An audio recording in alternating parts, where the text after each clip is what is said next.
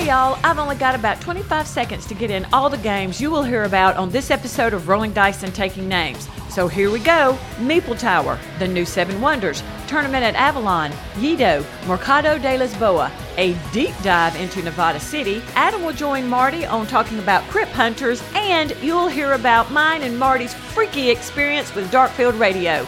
Did I finish in time? You did it! Welcome back to another exciting edge of your seat discussion at Rolling Dice and Taking Names. This is episode number two oh eight, Wanted, Dead or Alive. I'm Tony. I'm Marty. And Tony, I must say, I think this episode actually might be one of the best episodes we've ever done in two hundred episodes. So I don't know why you would say that. Look, let me let's look over our show notes real quick. Let me read. I stand corrected. Actually, this is just going to be a typical Rolling Dice and Taking episode, so don't nobody expect anything else really any different. Never mind. I thought there was really something special there. I mean, I'm, I mean, it's it's decent stuff, I guess, but it's probably not going to be the best episode of all time. So if people just want to, you know, turn off now and leave, we totally understand. uh, I mean, when you look at our show notes, I mean, we're covering things yes. that have um, been out. Yes. Um, a couple new games. Yes. And so, you know, is there anything that people need to grasp or listen to us for? Information to help them decide their buying needs.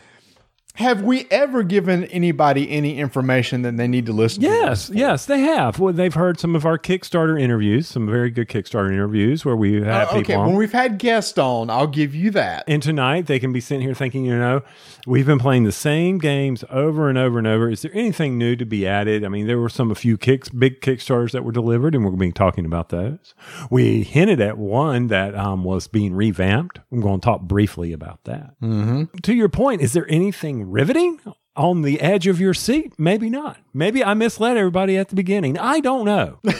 Well, speaking at the edge of your seat, get this. I got to sit at the edge of a seat of a movie theater this past Friday. Yes, the first time since either January or February, we got to go see a movie in an actual movie theater, and we saw Tenet. I know nothing about this movie. I said it entirely wrong. It's Tenet. I always say T E N E N T, but it's Tenet. This is the latest Christopher Nolan movie. You know, the guy who did Inception, Memento, mm. Dunkirk.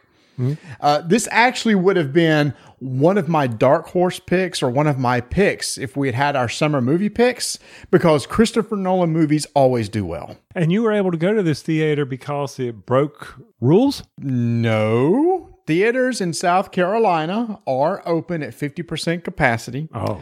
The rules, they were very strict. You must go in with a mask. You do not get to take off your mask until you sit in the theater.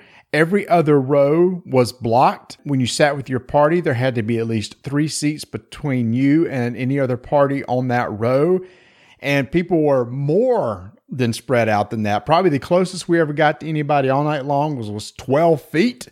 So it was like one of those things. It was way safer than what we felt than even just going to Target or the grocery store. So how is a movie theater going to be able to support that? They need A's in seats. All right. So let me tell you how they're going to do it. Popcorn. Because of this one policy right here. No refills on popcorn. I've never been able to get a refill on popcorn. When you buy a large tub of popcorn, it's not refillable. Well, see, maybe that's the difference. I never buy a large. I buy. I bought the annual one, and it was never refillable. Large tubs of popcorn and large drinks are now refillable, but because they don't want to, you know, be taking mm. back a container and stuff like that, they've nixed that. So either you're going to buy multiple things of popcorn, or, you know, instead of one large tub, you may get two large bags to split among people. So it's going to be made up at the concession stands. Obviously, the tickets aren't still uh, cheap at all. But here's the thing.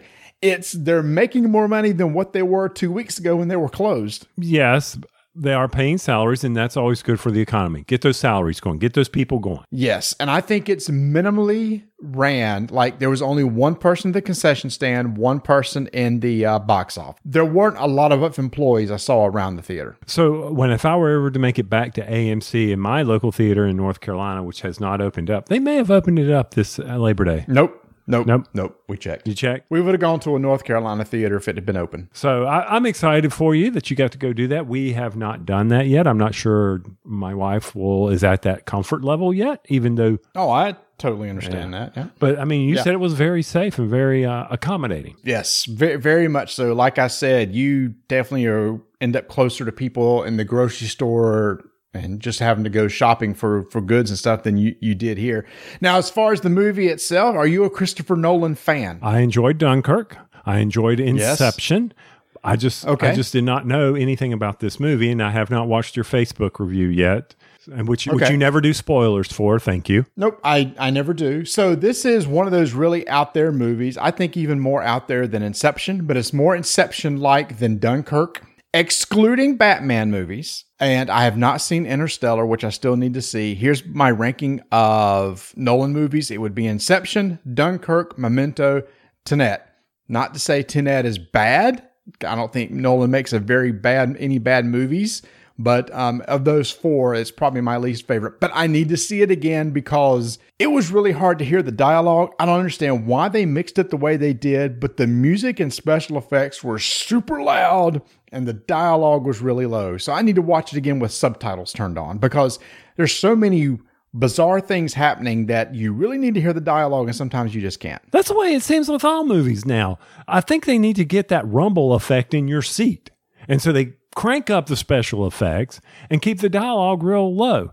Or even in a movie where there's not that much, it's um it's like, oh my gosh, and then the gunfire about blast you out of the seat. So it was nice to sit there. We got to see, what uh, what uh, trailers did we see? We saw Greenland, which looks pretty good, which is basically, it's a it's a disaster movie. Asteroids are going to be crashing into the Earth, and Gerard Butler's trying to get his family to Greenland. Trailer for Dune. A lot of people are excited about Dune. It was one of those, I really want to read Dune before the movie comes out, and I heard the first movie is just the first two books, which isn't too bad, so I may try tackling that. Okay, so you're going, reading is fundamental. Yes, I just think I enjoy movies more if they come from books, and I've read the books beforehand. But when you become disappointed at that point, because, you know, a lot of people say, well, it didn't follow the book and I'm disappointed because that the first Dune movie, you know, there was a lot of, oh, this isn't that great. You know, there was a lot of problems mm-hmm. and I, I, I hadn't seen that movie in forever, and I rewatched it like a year ago, and I'm just like, this has not held up. Well, I mean, it's like one of those things that, you know, Lord of the Rings didn't stick exactly to the books, but I didn't have any issues with it. Uh, exactly. Matter of fact, I think they did a good job of cutting out the parts that I kind of fell asleep through while reading. Which is the first half of the Fellowship of the Ring. Yeah. Going through the forest. I know everybody. Yeah. Tom. Yeah. Okay, fine. Tom Bombadil. Yeah. Send me the hate mail now. I'm fine with that. So, well, I'm glad you were able to get out into the real world. Mm. I mean, you and I get out in the real world on Thursdays. Yes, we do. We call it, what's it, just Ice Cream Thursdays now. Ice Cream Thursday, get a free ice cream. Now, I, I'm going to tell you, I think our, our play buddy Bert is going to go ballistic if they don't have chocolate this week. So we go to a place called Jason's Deli, and it's one of those uh, little perks there. When you order a meal there, they just have free ice cream for anybody that wants it. And it's a soft serve ice cream. It's typically one of those where you have one handle disperses chocolate, one handle disperses vanilla, and one handle in the middle does a mix. But for the past several weeks, it's been chocolate only. Nope, vanilla only, sorry. I can understand them not wanting to run both of them because they just don't have the volume of people in there. But it's nice of them to actually offer it for those who come in and dine. Well, I prefer vanilla. No, I do too. But you like the fudge on top of it. I mean, I, I do like the fudge. And in fact, uh, just this uh, yesterday, Vanessa made her last batch of homemade Christ ice cream for the year. She usually makes one batch over Labor Day weekend. So we had homemade vanilla here with hot fudge. I had a big helping before we got on tonight, so I'm stuffed now. And you are going to be comatose. Probably so. Yeah, so you're going to have to do a lot of talking. Oh, this is not going to go well. Well, this show will be over in thirty minutes because I spent all day out on the lake, splashing in the water, sitting on the boat, having lunch on the boat, and this is our friend's boat. Wait a minute. I thought Donna wasn't going out and hanging out with people. Certain rules apply. There are always rules. Okay. And these people are very, very, they're as cautious as she is. In other words, they don't go anywhere. There's there's underlying health reasons. And so they're like, okay, we know that y'all pretty much stay except for that crazy one there pointing at me. But I'm like, we're very safe. We're very cautious. And they're like, okay, that's good. So yeah, that, she'll go do that. Yeah, but you merged your bubbles. That's all it takes is one merge of a bubble, one person to have it, and it's over. Thank you for adding to the pandemic. Back at you, Mister Theater Boy. Hey, we were nowhere close to anybody, like I said. You know, I, I'm, I'm, I'm tired of it. I'm like you. I'm just, I'm tired of all of it. Everybody's tired of I, it. I'm, right? I'm, I'm mean, just ready. I mean, it's not going to go fine. I'm just, I'm tired of hearing about it. I'm tired of listening about it. I'm just, uh, you know what? Once a week now, I do a Google search update on vaccine for COVID because I want to see where are we in the trials? Who's close? When's this sucker going to be coming? Which country? Is it really going to work? Is it going to mutate? Is it really that, that, that? And then we got the flu season coming. So got to go get that shot taken care of. Now, I will say we are on a kick here at the house for playing Carcassonne. Yeah, you told me about that. Now, was Donna into Carcassonne before now, and you just got kind of got back into it? So she asked me, let's play a game that I've played before, but I haven't played in a while.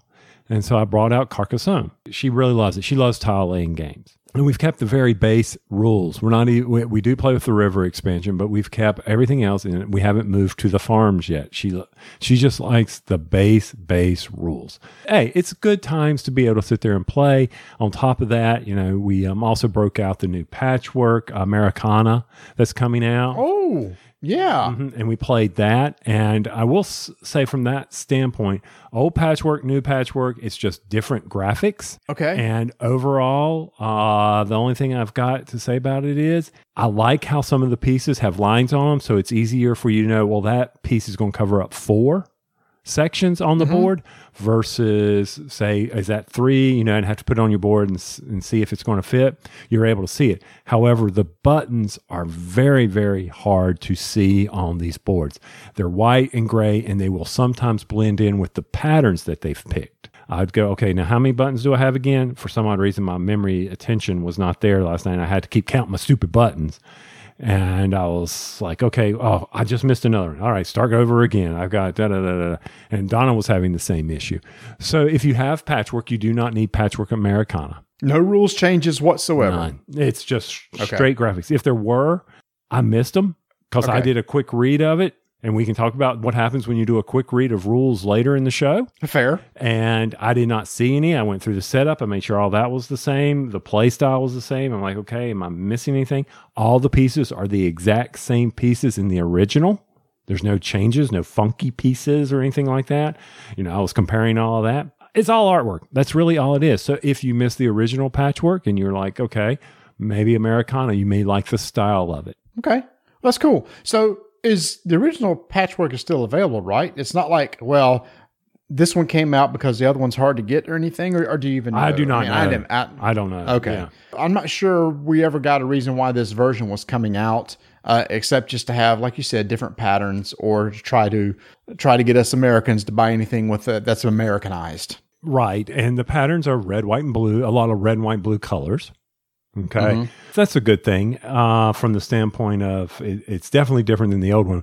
But I think the biggest positive is lines in the patterns to help you be able to count the number of squares they're going to take up. Biggest drawback for me was seeing the buttons, but that could just be on me. I, but Donna had trouble seeing the buttons as well. Where are the buttons on this? It's funny that you you bring that up because actually several things we're going to talk about tonight is basically a refreshing of an old game. Mm-hmm. With a very few tweaks, but it's it's a lot of, you know, updates to artwork and graphics and everything like that with maybe a tweak or two here. So, and it's kind of, it's one of the patterns we're starting to see, right? Classic games, been out for a while, hard to find, relaunch them with some new skin and, and try to get some more life out of them. And, and I appreciate some of those. And one of those we're going to talk about later tonight. I really was excited because I never got to play it when it came out like eight years ago. One of the other ones that just came out is New Seven Wonders. It's got new graphics and new arts. I mean, we were able to get a, a copy of that. And here's a guy who has all the expansions except one. I don't have Leaders.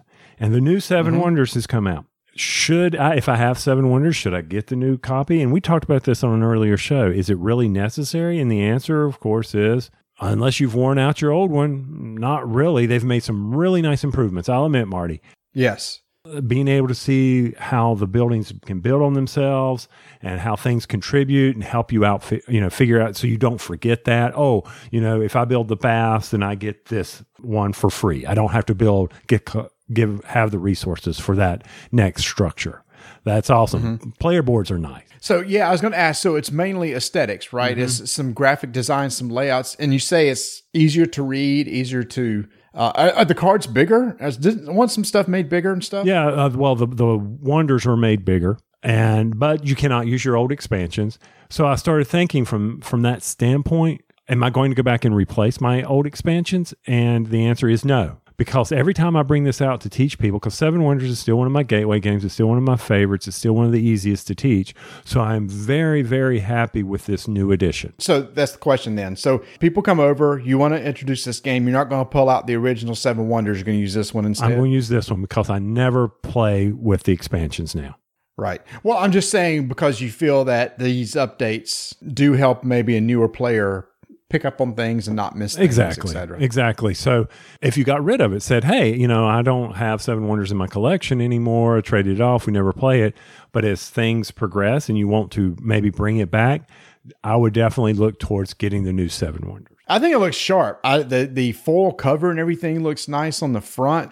I, it's a nice looking package. Uh, we got, I never got to see inside of it. Uh, you, you got it opened up. So I was very curious to see what you hear. I've seen pictures of it, but I've heard in person, it's, it looks more impressive. Yes. Now I have not tried to transfer my broken token insert. That's the broken token dot com insert for it, but it won't work. Well, player boards are different sizes, there you, right? There you go. So Greg's got to get some retooling over there at the broken token dot com for all your insert needs for your board game. This probably will replace the old version.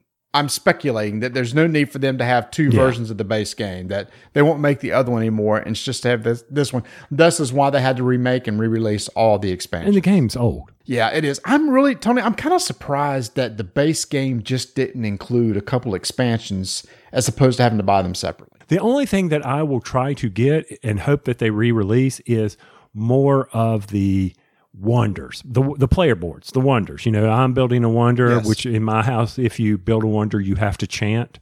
That is a rule here in, in the McCree household. So I hope that they redo all of those, because those I will definitely get. And I will probably look at Armada as well. I don't, I, I playing Cities, you know, people really, they, they, it was either a hit or miss.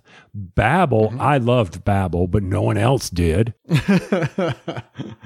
Did you like Leaders? I, I didn't have Leaders. I, I always heard, don't okay. bother with Leaders, bother okay. with Cities. And then, of course, and once I got Cities, and I had to get Babel, because Babel had a cool mechanic, you know, putting down the yep. tiles and changing things uh, as you were building that up. But no one else liked that. I'm like, y'all stink. So there's another retooling, Patchwork, and now, you know, the new Seven Wonders. So let me ask you this. You talked about Seven Wonders being a good gateway game for people who haven't played games. What would you bring out first for those people? Uh, Pandemic or Seven Wonders? If I get to pick, I'm bringing out Seven Wonders. I would too. Pandemic's probably easier for people because it's co-op, but I, I'm I'm like you. It's Seven Wonders for me too. To your point, I brought out Pandemic. And it was basically, it was me, Donna, and the people who we were on the boat with. They sat down, played this game with us, and we were teaching it. And I could just see the blank expressions. Oh, that's the worst. That is the worst when you see that. You could tell what you're saying is just not getting through at all. And, and they're not following along until we slowly get into the game. And then we had a fairly easy time in Pandemic. The cards lined up perfectly. And I just felt like, you know, Don and I played the game, and they just sat there and did what we told them to do. Which happens with Pandemic. It does, but Seven Wonders, you know, the hard thing to overcome is telling them about the resources and the and right. the scoring at the end. Because if you don't get that scoring down, you know, if that science person gets out there and gets way ahead, they're going to decimate everybody. So if the card drafting's not done well, then at the end, it's like, oh my gosh, you got that many points? And it's like, yeah, yep. yeah, I did. So here's something. It's not a remake of a board game that uh, it's not even a board game at all that Vanessa and I got to experience. There was a P R person that reached out to us and said, hey, we was wondering if, if you would like to try out this new audio experience that we have called Darkfield Radio. And it's this new thing that they're going to be coming out with where people can actually buy tickets and participate in. And so when I went to the website and looked at it, the concept is, is at a certain time during the day, you, you get tickets, and they're like seven fifty uh, for two people, and you basically download an app, and it instructs you to, for this particular one that we play, they say sit uh, across from each other like a table, a kitchen table, make sure it's quiet, that you'll have no interruptions.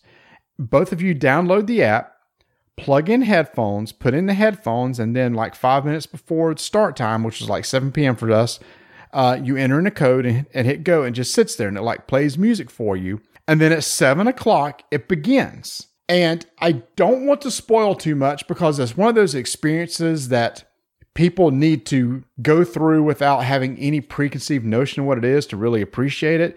But I'll say it's like this. It's like sitting and listening to an old radio show, except it's an audio experience. And by the name, Darkfield Radio will kind of tell you it's probably going to be a, maybe a little bit on the eerie and creepy side. After this was over, I went and looked this up and I thought, this is something new. This is not. There's actually locations that have been around, like over in the U K, where you can go and participate in these things, where you actually go to a location. And there's one called Seance, where you're sitting in with a group of people and you all put on headphones and kind of experience this oral, A U R A L, audio experience together. Well, since we can't do that now, they said, well, let's have a way to provide it so people can, in their own homes, experience this. And I will say, Tony, after twenty minutes of this, Vanessa and I were blown away. We're like, that was amazing. And people say, what was it? Was I, I don't want to tell you, because that's part of the experience, is just sitting in and being a part of it. And I know I'm being so vague about this. Yeah, you see this blank expression on my face over here? There's the blank expression. But that's the thing. When I read it, I had the blank expression too. It's like, I told Vanessa, I have no clue what this is, but it's just twenty minutes long. It's like a story you sit and listen to. And twenty minutes later, our heartbeats were high. Our blood pressures were high. It, it had an emotional and physical impact on us. I'll just say that. And it was all done through story, sound effects, and setting an environment and tone as you spent your twenty minutes listening to this show. Okay. So you are being engaged in a radio show. Yeah. So here's the thing. You just don't start it. You have to buy tickets. There's a start time, but you don't interact with anybody mm-hmm. else. It's not like you're participating with anybody else. It could be just you. More than likely, it's all over the world. People are sitting down and participating in this at the same time, and the only person you're really interacting with is the other person in the room with you. You don't even interact with the app. Basically, you just put your phone down and don't, they even tell you, just put the phone face down, don't even look at the screen. All you need to do is just have, have an earbuds and just listen. That's it. Just sit and listen. I'll just give you this. We were freaked out. And how much was this? Okay, I was wrong earlier. It's not seven fifty for a couple. It's seven fifty per person, one ticket per participant. And for this particular episode, it's called Double. And it says, Double has been designed for two people to experience together across a kitchen table from one another. We recommend it experience, uh, to be experienced this way. However, if you're alone, you can video call a friend and place them across the table from you as long as you can fully see each other. Do this via another device as your phone is required for the experience. We strongly recommend you try and experience it physically with someone else for maximum effect. And that's all you're told. Wow, that's a leap of faith. If you and your uh, partner, significant other want something to do one night, and again, so it's going to be, what, fifteen dollars for both of you. It's worth doing one time. Well, you wouldn't want to do it again, because after you, you it's kind of a spoilery sort of thing. But it's trippy, man. It's trippy. Okay. So there you go. So it's at darkfield dot org. If you want to find out more information. And all I'm doing is sitting across my table from my wife, staring at puzzle pieces. And I appreciate all the feedback we got on the puzzle segment from the last show. Another one is working. We're right now, Marty, working on a fifteen hundred mirror puzzle. See, once again, I am so tired of COVID. I'm actually putting puzzles together, man. I'm putting puzzles together. Oh, I've never been a puzzle person, but now there's joy in looking and finding a puzzle piece to go in a spot. I'm like, what has it become? Where am, where have I gotten to? Oh my gosh. Oh, I remember doing puzzles with Rebecca. Did you do puzzles with the boys? Uh, no. No. I loved doing puzzles as a kid, but they never got into uh, it. So Rebecca had this one Bugs Bunny one hundred piece puzzle. Oh, I hated that puzzle. It was so, it was Bugs Bunny. How complicated could it be? Puzzles, puzzles, puzzles. We got a couple more coming. We're so excited for those. And you'll hear more about that later on the show. But she did take a break from the puzzle. She said, all right, let's play one more game. So we sat down and played a new game from WizKids called Meeple Towers. And I'm just going to read straight from B G G because I'm lazy. You are a master builder. Strategically build your tower to provide the best amenities for your residents. Recruit new workers, raise up sturdy support beams, and stack tiles to create a multi-level three D structure. Score points based on your contributions, your supporting structures, and how good you make your life for your meeples. The builder with the most points wins! Okay, it's an abstract game. Okay. So you are trying to place structures so that you can put various size tiles on these structures. And when you do that, you will score points based on how many columns are yours and the size of the structure that you're able to put it on, because stru- the, the columns have been engineered so that they had to be put in certain positions. All right. You just can't willy-nilly put them. Well, you can. You can willy-nilly put them anywhere on the board, but they have to be in specific points before you place that tile on top of it. So you're basically building a little high-rise. And, okay. and when you do that, you will get points. And the way you're able to build structures or place tiles or put meeples into the house, move them in, is if when you, you have action cards. And the action cards have an A and a B on them. And one action may be, hey, you're going to put in two structures. Another action may be, hey, you may place a meeple on a purple square. And you have to mm-hmm. pick. And everybody has the same seven actions or seven cards or how many cards there are in this game. You can sit there. What was that game we were playing? Oh, man, it just came to me that where, you know, oh, Tony has played this game, this card, so I know he doesn't have it in his hands. So therefore, maybe I, I need to hold on to it. You know, we, we've played multiple games like this, right? Yeah, but I know what you're referencing, and, and right in the middle of a show to pull that out. Yeah, well, it came to me. It was like, boom, it hit me. I said, well, we've done this. I understand, yeah. Yep. And so that's the strategy of the game, knowing what the other person has played, knowing because they've got the same thing in their hand, how can they mess you up or how can you mess them up to score the points? Mm-hmm. Because when you put a tile or a layer above a meeple that's on there, he comes off. And you get a blind victory point from a pool based on the okay. color. Simple, easy, until when you pull that meeple off and you knock everything over. Then things get very frustrating for you, especially when you got sausage fingers like myself or my hands inadvertently bump it. So this is a great young person game. Play with the family. Uh-huh. I mean, it says ages twelve and up. I can, I can see, you know, ten and up. It's not it's not that deep. There's some strategy, and there are some advanced rules that were, if you and I were to play this, we would play with the advanced rules of where you can remove a structure and place a meeple. You can make it so that you can remove your structure, and I can replace it with my meeple. So it's a little take that action. So how long does it play? Uh, it's about forty-five minutes. Unless you knock the tower over, then it becomes about three hours. Okay. That's the worst. That's, oh, it's designed by my, it's designed by Aaron Holland, and it looks cute. It it is cute. It's fun. It has a table appeal, right? So it's like, what are you playing over here for sure? Yeah, Meeple Tower, and, and the base maps can be adjusted based on the number of players. You can, you know, based on the grid, the size. The, the only thing I can say is there are just set number of tiles to be put on top, so you just mm-hmm. have to think through that. And there are restrictions on how many structures you can stack, but you can really mess people up on, oh, now they can't build a tile, but if I do this card, then they get all the victory points. So you have to play according to that, or keep that in mind as you're playing. So it, it, cute game, cute game from WizKids. You know, if you see it around, possibly give it a try. If we were had been at Mega Moose Con, I would have brought it, but we weren't. Okay. All right.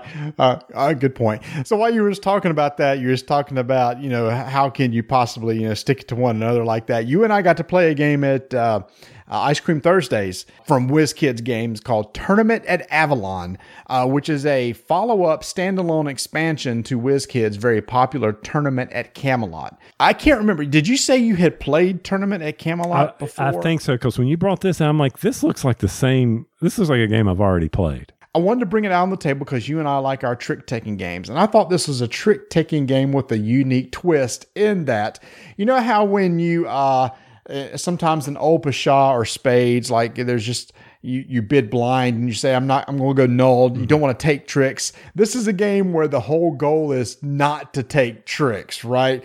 So it's an interesting twist. Usually in trick-taking games, many times it's, you wanted to grab the twi- uh, trick. But a majority of the time, unless there's a little twist which can happen in the game, you don't want them at all. And that's what kind of this game is all about, because taking tricks in this game deals damage to you. And you start off the game with a certain amount of health. And at the very end of the round, you're going to add up all the cards that you've taken in your trick, and you're going to be dealt damage from them. And then once you get to zero points, the person with the highest left health wins. But Tony, this is one of those games that kind of puts things on its ear, right? Because you start out with a special, everybody plays as a special character that has a special ability. And as you take damage, once you get below a threshold, uh, your character has a companion card that activates. So it has almost like little built-in catch-up mechanics, right? Mm-hmm. The more damage you take, the more powerful you're going to get, because then these uh, other cards, like these God cards, come out that you can start using in, on, during your game. But that the person in the lead doesn't ever get to take advantage of those. And it has the hearts mechanic of passing cards. Oh, yep, yep. So you're doing that. So when you put it on the table and you're explaining it, you know, I've played a game that you enjoy, stick 'em. You know, I'm like, is this going to be like that? I understand the concepts of you're not wanting to take tricks, but I had to completely change my thought process in how I play cards, because I play a lot of cards, play a lot, of, a lot, a lot, yes. a lot of cards. Even now, I, we play online all the time. We play Opasha online uh, probably once every other week with people. Um, friends of ours. And so I'm sitting here talking about, and these are card terms, you know, okay, I need to short suit myself when I'm passing cards. How can I do this? Mm-hmm. How do this? You've got to rewire your brain when you're playing this game, because I don't want to take this trick, but I'm, he's going to pass me high cards. Marty is going to give me high cards, because that's just how he protects himself. So I've got to have enough in a suit to be able to slough it off, because if I can't play this card, then I can slough off a high card, or there may be some other functions of suits that come into play in this game that can impact how you're doing, or these special effects. That to me was the challenge. Yeah. And it's one of those things too. Uh, there's one rule I really like in this game is that if you play the same value card as another card that's already been played, then they faint against each other, which means neither one of you will take that trick, which all of a sudden you think you're safe from taking a trick, and these two people cancel out the cards, and all of a sudden you're stuck with that trick. You have to keep in mind, though, and this is what I didn't really understand about the fainting, because you're like, well, if he plays the same value, well, you have to follow suit, so that's not going to happen. There is a wild card, a wild suit. Alchemy. Right, and it can be played at any time. Even if you have a card in your hand, once again, rewiring the brain when you play a lot of card games. I don't know. I, I like it. And it's one of those things that, right, it's there's a lot of luck involved too, because we were playing with Bert. Bert was blowing us away. And I happened to get at the very last hand a godsend card, and that's one of those special cards that you get when you're when you've been hurt a lot. It's kind of a catch-up mechanic that said, oh yeah, by the way, at the end of this round, I, the person who has his card, will tell everybody to take all the cards that they won that round and pass them to your left or to your right. Tony, you talking about a brain burn at that point. You know, I want to make sure that the cards I get don't hurt me. So that means I want to make sure that either you or Bert don't have a lot of cards that you've taken so that I can take your hand in return. Well, what ended up happening was I was able to give Bert a lot of cards that you had, which did a lot of damage to him, would actually help me win the game. So a- again, last turn godsend card changed the entire dynamic of the game. And I was looking when you, when that was going on, I'm looking at it like, I hope I can shoot the moon, another card term, where I can get all the tricks. You know, I can take a, yes. I can bring them all, because if they're all on me, if I take them all, then I don't care who you're going to give it to Bert. Yep. All right. That's fine. And then I said, well, whoa, whoa, whoa, whoa, wait a minute here. If that happens, then all of a sudden, you know, I'm going to lose, because you're going to say, well, pass to Bert. You're going to start taking tricks. That's right. And you, because you're going, because that means Bert's not going to take. So, you know, so you're looking at which person is not going to take. So suddenly everything shifted. That dynamic shifted to how do I win tricks? That's why I said, like, typically you're trying to lose, except in these situations.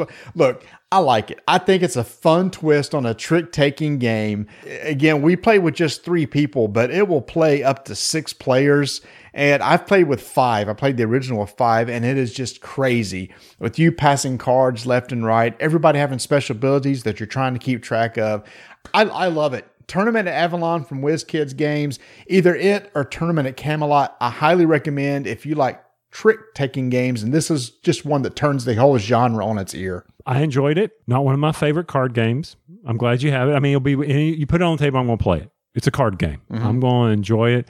Um, I'd like to get Stickem back on the table to play that. I mean, you let me borrow Pop-Tarts. I can't wait to try that out here. I need to get find an additional player for that. I mean, we, you and Vanessa talked about that game, so I'm excited to play that. A lot of new card games, and you know, plenty of hand sanitizer. You can play card games with anybody. That's right. I mean, let's let's face facts. But before we cut over to a commercial, I would like to talk a little Switch. So I've gotten into Skyrim. Yes. And you know, you kidded me about I had never heard the thing about I took a knee to I took an arrow to the knee. Correct. I haven't heard it yet. Have you finally heard no, it? I haven't heard it yet. Oh my gosh. But but I had to restart because I felt like I was not playing very well and didn't really understand. Mm-hmm. But something is driving me crazy in this game, Marty. Absolutely. Okay, what's that? I'm I'm nuts. So I got this female character. I'm running through everything, and she takes an arrow to the shoulder. She took an arrow to the thigh. She took an arrow to the chest. Okay? Mm-hmm. If it were me, I'd be dead, but she's still kicking along. I guess her armor took it. And she's still running around with these arrows sticking out of her. And I'm like, why are the graphics not cleaned up? Why am I running around with these sticks shaking as I'm running around? And when I'd go talk to someone, they would look at me and go, you don't look so well. I'm like, well, I got three arrows sticking out of me. What do you, how, how can I look well with three arrows? And come to find out, I had gotten bit by some rat thing. Okay, so they've done something to me, so I need to go cure that. So I found my cure my, uh, cure potion, uh, and now no one's telling me I look so bad. I don't look good anymore. They don't, they stopped saying that. However, I still have three arrows sticking out of me. So I'm Googling, you know, how do I clean up the graphics? This game is old. How do I get this out? Because this is this is just frustrating me for no reason. It doesn't do anything to me in the game. And you know what the answer was? Take more arrows to the knee. I'm like, what? Eventually, the game will catch up and do a full cleanup. But you have to take a whole oh. bunch of arrows. And I'm like, but I will die. And I may need to die. I don't know. I haven't died yet with this character. Maybe I'll just go out there and attack a giant for the fun of it. I would not do that. No, that's a bad move. Because do do, yeah. they, do they hold grudges? I don't know if they hold grudges, but they throw you straight up in the air, and it's really annoying. That was kind of fun. That did happen to my older character. But then you're all gaga about this Mario thirty-fifth thing. I don't like, you know, side-scrolling platform games. I've never liked to jump platform games. What am I missing here? If I don't do this Mario thing that you're all gaga about that ends in March, what am I missing? You're not missing anything. If you don't like the old Super Mario Brothers platform jumpers, then you're not missing a thing. It's just an extremely popular game. It's the thirty-fifth anniversary. It's going to be a limited release for some dumb reason. I don't know why. I never finished Mario Galaxy, which is considered one of the better Mario games, so I'm curious about playing it. I was never a big fan of Sunshine, Mario Sunshine, which is on there. And the Mario sixty-four is just a classic game, but I know my boys won it because they never got to play through sixty-four. Mario sixty-four, which is considered, I didn't realize this, uh, Adam watches a lot of historical videos on video games, but supposedly the Mario sixty-four design is historically one of the best designed games of all time. And uh, so he was kind of wanting to experience. So we're going to order one copy and just probably pass it around, mm-hmm. you know, all of us. I want to play Galaxy. I think they want to play sixty-four and something. They probably play Galaxy again too, but they've already played it all. So back to your question, if you're not a big platform Uh, gamer, then skip it. You don't need it. And see, that's, I played Galaxy and it doesn't resonate with me. I've probably okay, but then don't. Yeah, play I probably it. played. I played sixty-four and okay, don't get it. But you know, you feel like you're missing because you're going like, oh no, no, don't get it. Yeah, you're always. I'm not trying to look at me. I'm not trying to push you to get it. Skip it. Don't get it. I'm saving you sixty bucks. Spend it. No, because I know what you're going to do. You're going to order. You're going to order this up. You're going to order two copies. I know you. You're going to order two copies. Nope. You're going to order two. Nope. Yeah. Yes, you will. Nope. No, I'm not. And then you're going to eBay one of them. Nope, I'm not, because I'm not going to be one of those people with this. I'm sorry. You got six months to get it. It ain't going to be worth a lot. It just ain't. There was a twenty-fifth anniversary uh, limited edition of Mario, and it's it's holding its value, but it's not going up. So I don't think this one will either. This is going to be a super popular game. This is going to be po- potentially the top-selling game of the year. I'm trying to think of what other games came out. Oh, Cyberpunk twenty seventy-seven is coming out. That's going to be a big seller, but I think this will probably be the biggest selling yeah. game. And they're talking Breath of the Wild too, maybe at Christmas. They, they're they're very hush up. Nope, nope, nope, nope, nope, nope, nope. No, I guarantee you it will not be. And here, here's why I say that. Next year's the thirty-fifth anniversary of Zelda. What a perfect time mm. to announce and potentially release the new Zelda game in the thirty-fifth anniversary. Okay, that's fair. Yep, uh, it is fair. I want another Zelda platformer is what I want. Not not platformer. I want the uh, the top-down type game. That's that's what I want. So I don't think they would cannibalize sales of Mario with Zelda both at the same time. Mario this year, maybe Zelda next Christmas. That big your be your big Christmas seller for twenty twenty-one. Okay. Well, that's that's fine. By then, maybe I'll get the arrows out of my knee in Skyrim, and I will have accomplished everything I needed to do there. I doubt it. I thought Zelda or, or uh, Breath of the Wild had some quest. Oh, my heavens. My big obsession right now is golf story and Switch. That's where all my time's going into. It's, it's I got to play nine holes of golf at this new golf course in the desert because it's a quest. So I'm trying to work on that now. Yeah, I'm thinking about, I know it, it goes on sale constantly. I'll probably pick that one up as well. But what's the term I'm, I'm looking for about darn your soul, darn, darn your hide? For making me get a Switch. Oh, man, this is... It's good. I know. The other night, I was sitting there thinking, okay, I just watched a vi- uh, video on YouTube on Skyrim that I need to do this, and this is how you do lock picking, but does it really apply to the Switch? Well, let's go try it. Oh, wait, I can't go do that right now because I got to go do this, and my real life gets in the way. Why can't I just sit there and try off these silly things? I mean, so I've never thought I would enjoy these as much as I have, but I guess I've got a lot of time on my hands. I don't know. Yeah, especially now in time. Well, look, we're going to have to take a break pretty soon because we got to pay some bills. But everybody, make sure to come back for our outro segment because there's a couple of games we played last week at Ice Cream Thursdays that we want to talk about. And one important thing I learned, Tony, is make sure to really read the rules before I teach a game. I know that's surprising coming from me, but we'll talk all about it at the end of the show.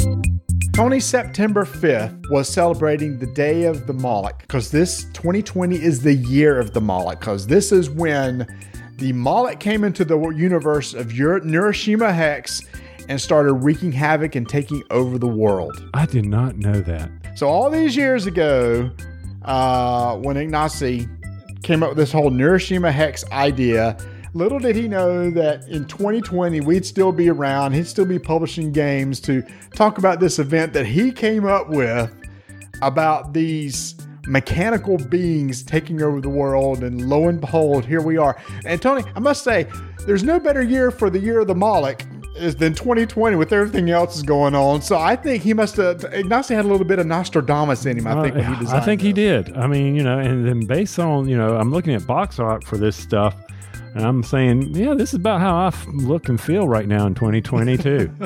And what he's talking about is the Year of Moloch Special Neuroshima Hex Edition. Oh my gosh, Tony, this box is amazing. This is on pre-order currently right now over at portal games u s dot com. It's ninety-nine dollars. But the stuff that you get in this game is amazing. It's a collector's edition. Has all the promos, all the board game products. It has inserts. It has a little statue that comes with it. It has an art book. There's H Q plastic units, new card art, double layered square board, all the reference guides for all the units. It has a, a campaign book. I am super excited about this. If you don't own Neuroshima Hex, this is the one you want to jump in on right here. Yeah, it's ninety-nine dollars, but there's a lot of stuff in that box, and Neuroshima Hex, Tony, is still one of my favorite two-player head-to-head combat games of all time. Yeah, and we need to play the app sometime. Yes. Yeah, we, yeah, do. We, yeah do. we do. I actually sent an email to Ignacy Day saying, uh, when are you going to port that to the Switch, maybe? Exactly. And keep in mind, pre-orders are, he's only going to do two thousand twenty copies of this, or twenty twenty copies. Look at the marketing genius. It's like the man was built for this or something. I don't know. portal games U S dot com, Neuroshima Hex, Year of Moloch pre-order with exclusive items going on right now.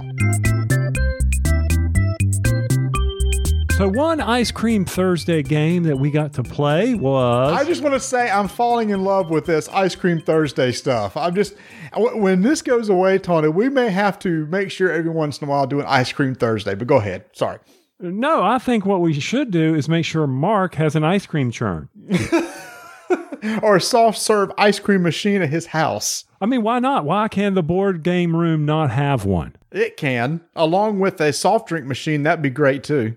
Yeah, and we don't need any fancy flavorings. We just need the, the little push kinds like we're dealing with out at Jason's, where we sit there and hit that. And man, I almost didn't make it home, but that's an old man problem right there. I almost had to go find a place to use the restroom. That was a lot of Coke Zero we had that night. But anyway, I, I'm over here. We're going to talking about a game that we got to play at Ice Cream Thursdays called Nevada City. Mm-hmm. This game is designed by Alan Ernstein, published by Rio Grande Games. Kind of interesting. We got a Nevada City, Rio Grande Games. It all kind of comes together for me, Marty. It does. And this has a, a Western theme, which typically you like, and it's a worker placement game, which typically you like. So I thought, hey, what better game to hand over to Tony and say, here, you teach the rules. Thank you, John Gets Games, for giving me a video to watch about this thing. Because without John, we would have been really struggling there. Not from the rule book, just from the fact of trying to get through. You know, Donna asked me the other night. Oh, Lord. She goes, how can you sit there and read rule books? I will say this, Tony. That's that's one of the tough thing about uh, uh, Ice Cream Thursdays, because typically we like to bring new stuff to the table, and we're always pushing off on who has to teach the rules. So I've been trying to get Catan, Cities, and Knights. Yes. Get through that rule book. And you don't realize just how many rules are in the Catan book. You know how to play it. But just like, I know Cities and Knights, okay, I got to do this, got to do this. You just don't, and you forget about that. So anyway, back to Nevada City. Okay, how many more How many more score molds are going to have in Nevada City? All right, let's see if we can get through this. Here we go. I'm going to do the Tony rules of this thing. I like it. The Tony rules are applicable for this game. On your turn, you are going to activate a character in your family, and you are going to go place markers out there in the Nevada City. You're either going to be getting resources from your fields or your mines or whatever, or you're going to go into town, and you are going to be collecting money or additional commodities that you should need that will allow you to score more victory points than the other players. Now, on your turn, like I said, you have the capability of going into your fields, your ranch, or wherever, or going into town. But you can also help the city by building buildings. And these buildings, when they get built, become more efficient. But one of the neat things about Nevada City is when you build a building, everybody can use it, but you benefit from its use. This game plays over a set number of years, or when all the building tracts in the city get built, the game will then end. Person with the most victory points wins. So where does it differentiate from a worker placement game? On my turn, I pick one character in my family. You have a family, and they have so many action tokens that they can go out and do. Once I'm done playing that character, it moves to the next player and they do the same. And you keep going around in the clockwise direction. And when everybody's out of action, that's it. Reset. But Marty, there's a couple events that are going on during that time. Literally. Not figuratively, literally. That's right. These events are come up every time the next character round gets started. One right before you get started. Oh, look, the herd's gotten all frisky and the baby boom is happening with the cows. Okay, that's kind of cool. Oh, look, there's been a fire in the city. These places have burned down. Oh, no. Oh, look, the tax man has come and he wants his money. Oh, no.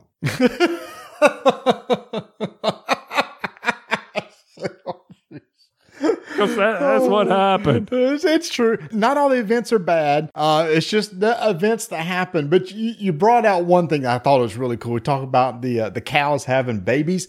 I love the market in this game. Market, market, yeah. I, I, yeah, I love at the beginning of the year, there, there's different prices for the different types of goods. There's price of like silver and wood and, and cattle. So there's two tracks. There, there's cubes that you pull out indicates like when you go to your fields, how much will it produce? Mm-hmm. Uh, likewise, there's another track based on the number of cubes of that particular color on that track is when you go to sell it, how much money will you make?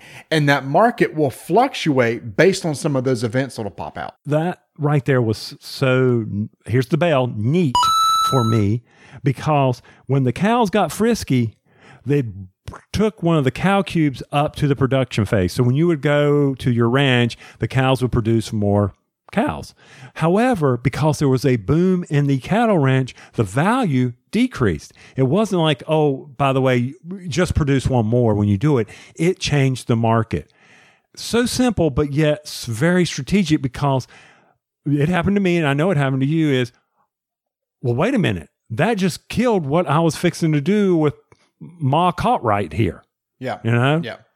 Exactly. And like like I said, the cube you move from the value track up to the production track. So it just, you see it mechanically change. The value just dropped and the production went up.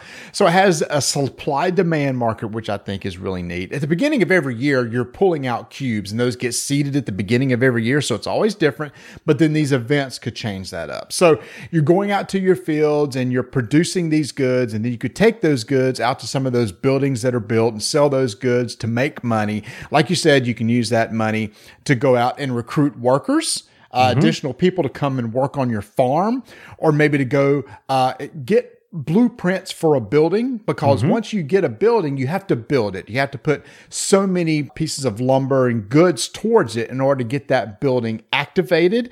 Uh, you can also get contracts, and that's where you can turn in a bunch of commodities and stuff. And contracts just basically give you victory points at the end of the game.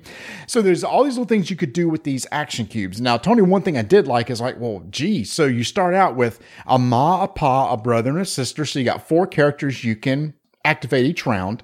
You can go and hire a new person to work. But at the end of the year, if you have enough booze and two additional resources, yeah, which is uh, what do, what do you call it? The uh, dowry. Dowry, yeah. Basically, you give a dowry to be able to marry into that family. So then, what you're going to do is take that worker, and they marry either the brother or the sister, and then that's an extra worker that you'll have the rest of the game. So that's how you can add more action selection tokens to be used each year. I really like that mechanic. And by the way, if you couldn't afford the dowry, they just went away. And there was an advanced part that we did not play. So these hired hands, well, they become down on their luck at the end of the year. And they start ri- raising up. They're raising Cain in this town. They're troublemakers. And you got to go deal with them. Now, we didn't play that part where you would have to send a family member out and, and have a gun battle. Mm-hmm. Go gunslinging. And if you lose, then whoever you sent out there lost one of their action selections or one of their action tokens. But if you win, you get a benefit. Some of the buildings provided victory points based on what other people were doing. So is it an engine building? Yes. You've got that resource acquisition going on. How well can you pull the resources? You have to strategically be able to use people at certain times, because you can only go to a, a building in certain slots. And depending on the slot you're in, you will get Addition, uh, maybe you can turn in two cows to get more hamburger, but you get more meat. Well, that just messed you up, because you would have gotten more money, but Marty decided to go there first. Typical worker placement stuff, Marty. Typical worker. I will say it kind of had a little bit of a great, a Great Western Trail feel to me, obviously because of the theme, but also the fact that in Great Western Trail, you're building buildings. And these buildings can be used by anybody, but typically if you're the one that built it, you'll get some sort of benefit. And that's what's going on here. These buildings are out there for anybody to use. You can go to your own building for free. And typically these buildings are always going to be better than what you could potentially, you know, do in your own fields for selling and stuff like that. So you'll typically want want to go to a building in instead. So it had that Great Western Trail, or even uh, Lords of the Waterdeep, like you like to say, you know, where you can put out the different buildings. And if you own them, then when somebody goes and uses that location, then you get a bonus to it. So it has that kind of feel too. And I think as we play this more, we would see more of the strategy. I think on our first couple places, we just don't understand, you know, where where can I mess you up? I, it felt kind of prescriptive to to me at times, but a lot of these games mm. do. Yeah, well, I don't I don't know. There's a lot of places you could really mess people up, except maybe go to a spot where they really wanted to go, but you really wouldn't have known that, right? I mean, right. In typical worker placement fashion, I was like, man, I hope he doesn't go there, and he does. Oh, that messes me up. But it wasn't intentional from the other person because they don't know exactly what you're going to do. You know, one of the things I thought would happen is we wouldn't be able to build the, the number of buildings we did. We were firing through those buildings. What yeah. we didn't do is go do the contracts. And yeah. I think that's one of the things that we've got to explore more is, would those contracts give us more victory points? How do we explore getting that jump on victory points as you would in a worker placement game? Where is that? How's that engine? Oh, I need to do that. One thing I did not like was there's these wild card commodities that would be produced in, say, an entertainment district, a saloon, or along a, a theater. And if you were to go there, you could get those commodities. Those didn't come up until the last year. Mm-hmm. They're, but they're wild cards. So why are they in the last year? That just kind of, it felt kind of off to me. One of the things that felt a little off to me was actually the length. Uh, we all said when it was, uh, each time we played was over, it felt almost like it was a tad too long. We wish it had been like fifteen to twenty minutes shorter. I, I don't know. It felt like the, we wanted the ending to be there quicker than than what it was. And maybe we were just playing slow, but we did have that feeling that maybe we wish it would be. The, the typical play time they suggest is ninety to one twenty. And we only play with three people. And to be honest with you, it plays up to four players. I'm not sure I want to play with four players. I think three is the most, uh, it's probably the sweet spot for me yeah. for because of the length. Yeah. And some of the buildings, if you keep playing and keep playing, you'll know the buildings, you'll know this, you'll, you'll, you'll have that engine. You'll know what you want to do. And there's no randomness in the buildings. You can go through the stack and pick any building. Right, for the particular year. So each year there are certain buildings, like you had mentioned, that are available for you to build. Mm-hmm. So you always know what's going to be there every year. So as, pa- as far as player variability or replayability each game, it's not going to be the buildings that you're going to get it from. It's going to be the way the events come out. But then the events are also, it's certain number of events each year too. And there's the poker hand. We didn't talk about poker. You can play poker. Which is the advanced game. It's the, the advanced game. Maybe that'll add to it. Now, one thing we didn't mention also, that each of the player cards also have skills. Mm. Uh, so some of them, like if you need like a brick, uh, when the character goes to a building and they have a brick icon on their card, they automatically just produce a brick for free, or maybe a, a herd, or, you know, something like that. And so each of the cards have little skill icons on them that can be used, that can be used to maybe produce an extra good when you need that good, and take one of their action selections and put it there.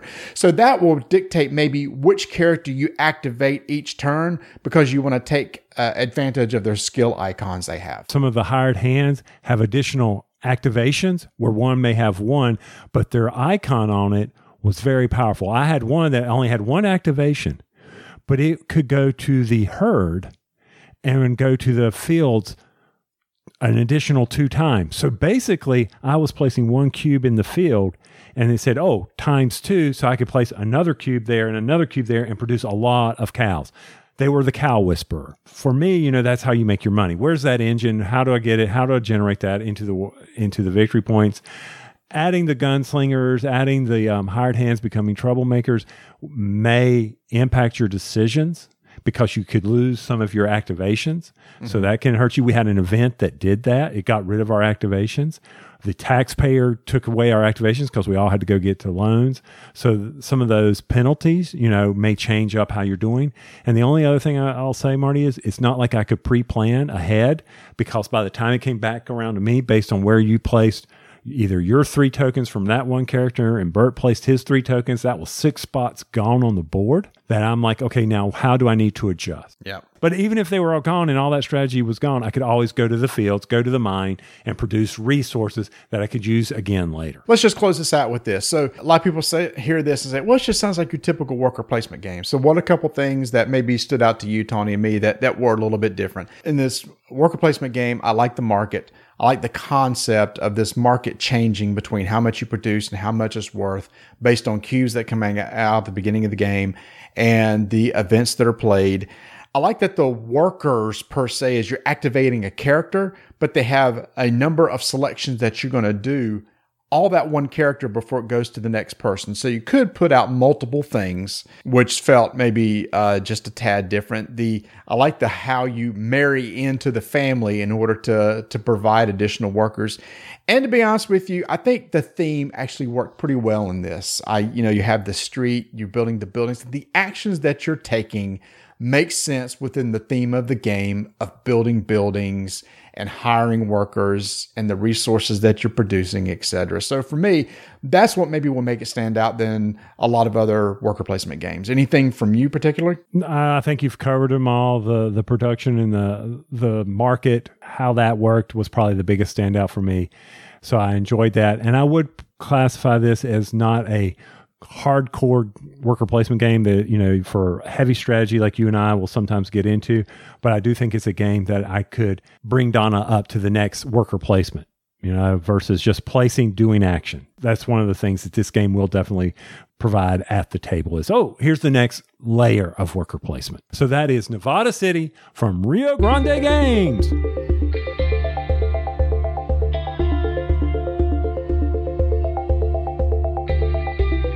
So if any of these new revamps sound entertaining to you, or you think, hey, I missed that when it first came out, all these games, well, head over to miniature market dot com and pick you up a copy. They'll get it to your door quick. They've got fast shipping. If you go build up an order up to one hundred dollars, oh, I'm sorry, ninety-nine dollars, you get free shipping. Be sure to take advantage of their hold this for now, kind of like, wait, wait, I'm not ready to close out my order, but I definitely want this. It's sitting in my cart. Think about it as you're pushing around the miniature market dot com store and you're throwing it in the basket. It's like Black Friday and you're like, oh, I need this and don't take it out of my cart. I don't want to lose this sale because miniature market dot com just had some big sales. So always go out there and visit their webpage, see what they've got for new releases, as well as sign up for their newsletter. I don't know if you've heard me. That's at miniature market dot com.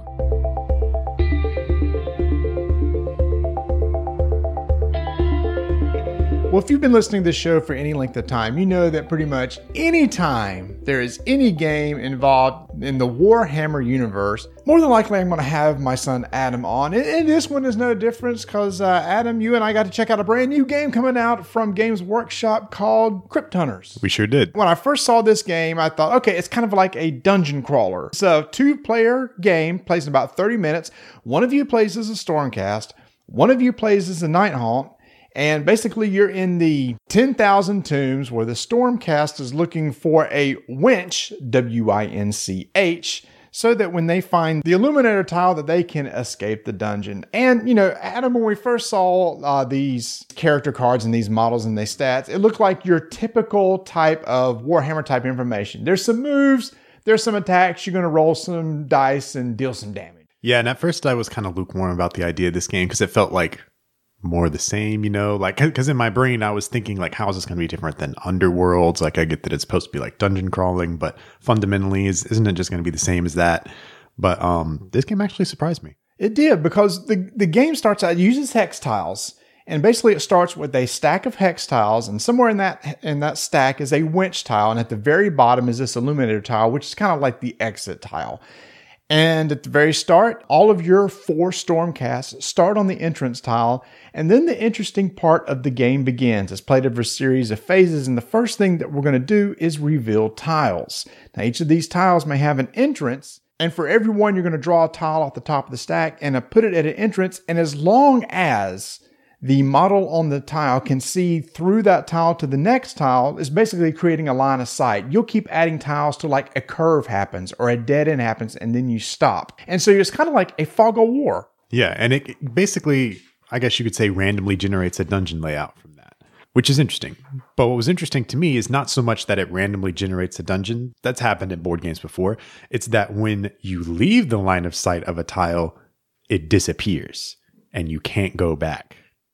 That is where the game gets interesting. Exactly. And it's those two mechanics that was like, okay, these two little simple things of adding and subtracting tiles takes this from a, uh-oh, we're just going to chuck dice at each other and try to deal a lot of damage to a very tactical game, especially on the side of the Stormcast. Now, after you add the tiles, next thing you're going to do, the Stormcast um, get to activate. So they get to take two actions per model. And they can do things. They can move, they can attack, they can attack twice. Like I said, there's typical stats on here. It says how far you can move. Some have special abilities. Uh, when you're attacking, you're going to roll dice, and and there's certain sides on the die that you're looking for. If you do, you deal damage to a Chain Rasp if you happen to run into one inside of uh, the, the dungeon. But like you said, after that is the remove tiles thing. And that's when you said, like, the, the Fog of War. In typical games, you know, like on uh, like R T Ss and stuff, once you lift the Fog of War, that's it.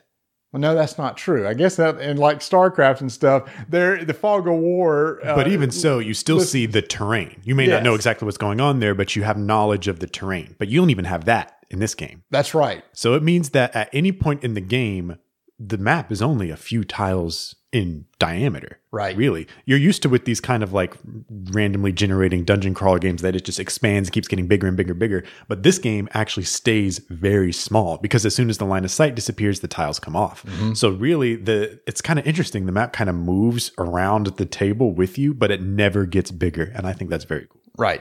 So then after we remove tiles, then there's something, a phase called the Chain Rasp Reinforcement. And basically at the end of any path in this map, a Chain Rasp will appear, and the number of the Chain Rasp will appear will depend on the number of open slots to that one hex tile at the very end of a path. So if there's two open spots, you'll drop two Chain Rasps. If there's one, you'll just drop one. And then the Chain Rasps activate. Now typically they only get three actions for the entire group. But if it so happens, if you have uh, four of them out there, then the Dread Warden appears, and he has a special ability where they get four actions. Same sort of actions. They can move. They can attack. They do have a special action where they can drift down like an entire hall. They can go the entire way. And if they do, they can pick up a couple Chain Rasps with them and carry them along the way. And then they try to attack you. And then, again, the goal of the game is you're looking for that winch tile. They'll give you Um, a, a, like a token, and then you're just trying to basically explore the entire dungeon, knowing that last tile is the exit tile, and trying to have at least one Stormcast Eternal get out alive. Meanwhile, the Chain Rasp, when they die, one hit, they're gone, but then, then they reappear later. They keep respawning because they keep popping out of the walls and everything yeah. like that. And uh, I don't know if we mentioned earlier, Chain Rasps are ghosts, by the way. In case you were completely clueless and didn't know what we were talking, never heard of Age of Sigmar or anything. Chain Rasps are just ghosts. Just right. so so so we're so we're clear on that. But yeah, th- and that's so it's almost like the two players, Chain Rasps and Stormcast, have different goals and strategies here. Asymmetric gameplay, and which asymmetric I like. Gameplay, yeah, I'm a fan of that too, because uh, so, the Chain Rasps keep spawning in indefinitely. You never have to worry about losing them. All you're worried about is positioning them. Whereas a Stormcast, you're worried about positioning too, but you're also worried about keeping them alive because they can die, and when they die, they're gone. And when we played, I only had one left at the end. Mm-hmm. It, exactly. It was a very, actually, very tight game at the end. But what was interesting is, uh, I think you said at the very beginning that you felt, you know, this was going to be your typical Underworlds type game where you're just doing a lot of combat, right. But it morphed into something else. Like midway played. Through the game, after I lost like two models, I was like, all right, so this isn't just like a toe to toe thing. Cause if you go toe to toe with the Chain Rasp player, you're not going to make it because they're just going to infinitely spawn in and you're done for. So you have to kind of use the mechanics of the game to your advantage and position your models, your Stormcast, to where the tiles with those Chain Rasps disappear.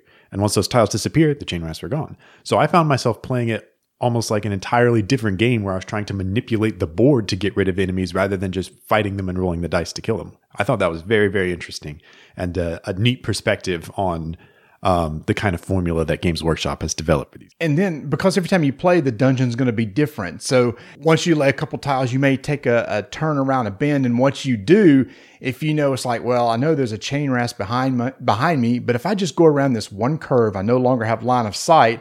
Then during the remove tiles action, like you said, all those chain rasps just poof, disappear. But then this other interesting thing happened. Those tiles disappeared, but then chain rasps come back and they're actually a tad closer to you at that time. So you have to think, it's like, well, if I eliminate that one tile, I'll get rid of one, but I'm still can see tile with two entrances, which means two would appear there. So I'd rather deal with those two than that one. Right, exactly. There, there's a lot of thought and uh, tactical acumen that goes into this very, very simple game, way more than I thought. And that's impressive. Yeah, uh, this is one of those things that when I first read the rules, I thought, eh, I don't know. This is a game that comes out of places like Barnes and Noble. It's going to be on their shelves. thirty-nine ninety-nine, thirty-minute game. Yeah, it's we'll supposed to be kind that. of an entry-level game. And uh, and so I thought, I read the rules. Ah, I kind of see what this is going to be. And then as you played it, I went, oh, wow. Just the simple concept of adding and removing tiles totally turns this game of a fisticuffs to a very tactical, you know, almost, almost, hide and seek, almost, almost like a puzzle game. Yeah. Honestly, for both players, uh, very cool. Yeah, yeah, I really like it. Now, I will say this as um, Age of Sigmar players, and especially yeah. me as a Night Haunt player, which is what the Chain Rasp are. You're getting actual Warhammer Age of Sigmar models that come in like the core Night Haunts box. The, the, this is not like a special thing. It's not like a cheapo version of the, these are the sprues that these models come on. You're getting like actual Age of Sigmar models with this game, and a fair bit of them for the cost of the game. Like it, it's ten Night Haunts and four Stormcasts. fourteen models is crazy. So if you're like a an Age of Sigmar player and you want some cheap models, it's like, I'm not really interested in the game, but those models, twenty-nine ninety-nine, heck yes. If, you, if you're an Age of Sigmar player and you play Stormcast or Night Haunts, it's absolutely worth it to buy the box just for the models. Yep, exactly. And then we found out that these Stormcast are also really good for a Warcry. And that's a Warcry band right there. Yep. Like it. Well, and so actually, and, and so and so are the Night Haunts because it comes with the Leo too. So uh, you can use these models for Warcry. You can use them for Age of Sigmar. You, it's it's kind of crazy what they put in this box for its price point. And then we checked, and it actually is the actual sprue from the uh, the Age yep. of Sigmars. And just so you know, these are they are sprues. You do have to cut them. They are push to fit. No glue required.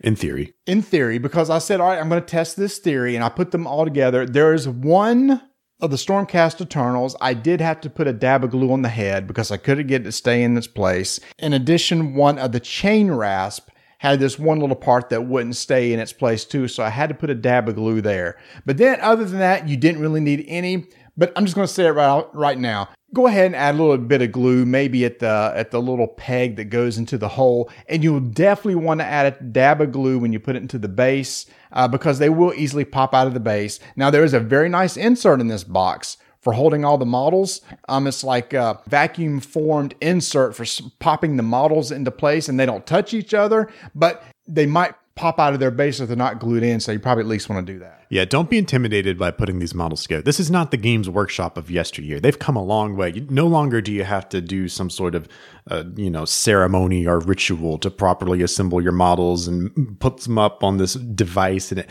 like the, these models come together so easily. You can get a thing of super glue at whatever hardware store or hobby store and make it even simpler. It, it takes no time to put these models together. No paint required because all the Stormcast Eternals are in gold, and the Chain Rasp are in blue, so they're easy to distinguish from each other. Again, I know some people get intimidated by this, but something like this is a great way to kind of see how these models fit, work together, and it's actually a, a fun game in itself. I but, will say that with the current state of Age of Sigmar and forty K, it has never been less intimidating to get one of these games or to get these models and to put them together. And again, this is just an entry point potentially into something else because, as we just mentioned, each one of these can be used as a potential war band in Warcry, and, which we've talked about before. And uh, if you were to buy this game and have those Stormcast on the table, if you have a buddy that has Warcry, you don't even need to buy it. You can go try playing Warcry with someone you know or at the Games Workshop store without buying anything else. Now, they also had two other games that, the, that they came out with that's also going to be at Barnes and Noble. One is a second season of Blitz Bowl, which I'm excited about. When the first season came out, I played it and I really enjoyed it because I always want to get into Blood Bowl, but that game is long.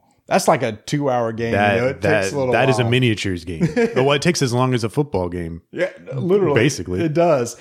Blitz Bowl is a condensed version of that using some of the same mechanics, except that it only plays in thirty minutes. Now, this one is forty-nine ninety-nine.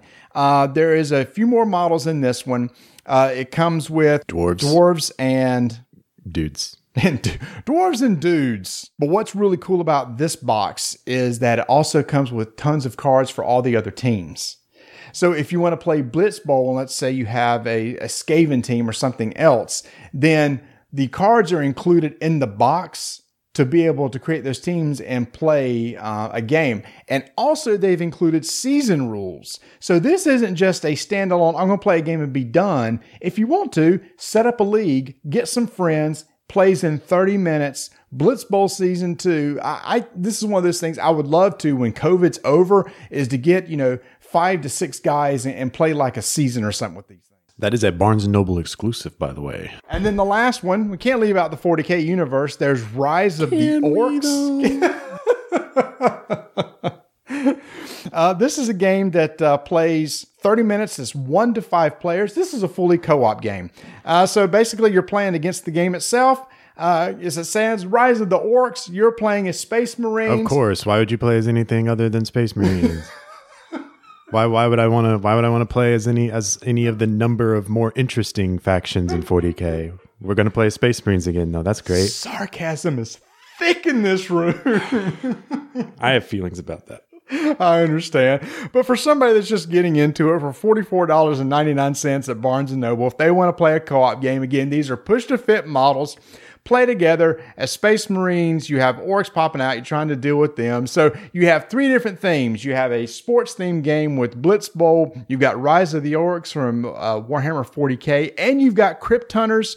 Uh, right now, the two that really stand out to me are Crypt Hunters and uh, Blitz Bowl. And those are the ones I'll probably get to the more table more often just because the co-op game aspect is really cool. I just want to do a little bit of head-to-head. And, and the and the two-player games that these others are, I'll probably get to the table a little bit more. And I wanted to get Adam on as quick as possible with these because this is going to be the last time that he and I can actually record face-to-face as, as, as of this recording. In a couple days, Adam, you'll be... I will be shipping off to Aberdeen, Scotland for graduate school.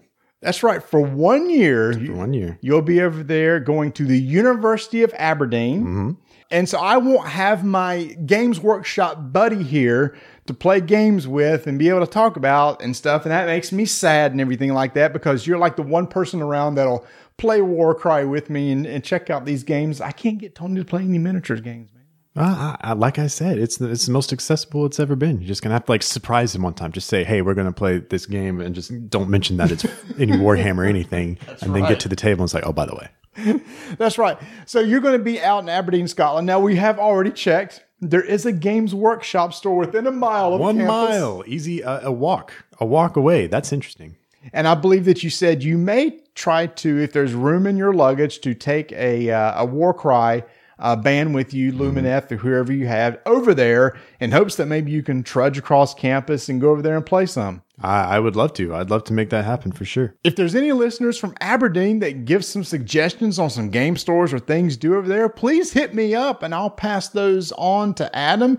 And but who knows, Adam, maybe there's some stuff we can do online. Maybe we can do some more uh, R P Gs online or something like that and have you back on the show. Or maybe if you have some really cool experiences at the Games Workshop or any game, you actually uh, just bought the... Uh, The Pathfinder. The Pathfinder Advanced Player's Guide, second edition. Very excited about that. Yeah, so you'll be taking that with you. Maybe you find you an R P G group and you can let us know how it's going there. Yep, I, that's, I would love to do that, one hundred percent. Awesome, because we don't want it to be another year since you come on the show again. Yeah, me neither.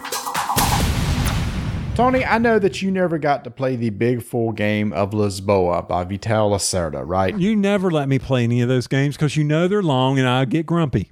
Okay, well, this might be interesting to you then, because one of the like mini games or the sections of that big game was this market concept where you had to be able to go out and put uh, merchants out into the street in order to be able to draw in customers and make some money. And what Vital's done is take that concept and make it an individual game that is now currently on Kickstarter from Eagle Griffin Games called Mercado de Lisboa, which I believe means Merchants of Lisboa. I hope you got that right. Oh, Lord, that's five dollars if I don't. Crap, hold on. I wasn't going to mention that. Mercado translation. Could be merchants, Lisboa merchants. Okay, good. Lisbon market. It's Lisbon market. It's not, well, I guess that's market of Lisbon. That's close enough. All right. I had to fix you already, that had to, you are, you already had to pay out once. Okay. All right. So uh, in this game that plays in thirty to forty-five minutes, two to uh, four players. Tony, it's only four pages, right? It's a quick rule book. I got it out after we played Yido, which we'll talk about in a second. I said, guys, just let me teach you this real quick. This is really straightforward. You only got four actions you can do. You got these stands in front of you, and on your turn, uh, you can place a stand on this grid. There's rows and columns. You can, you can place it out there. If there's a face-down restaurant tile, you can take it and put it in front of you.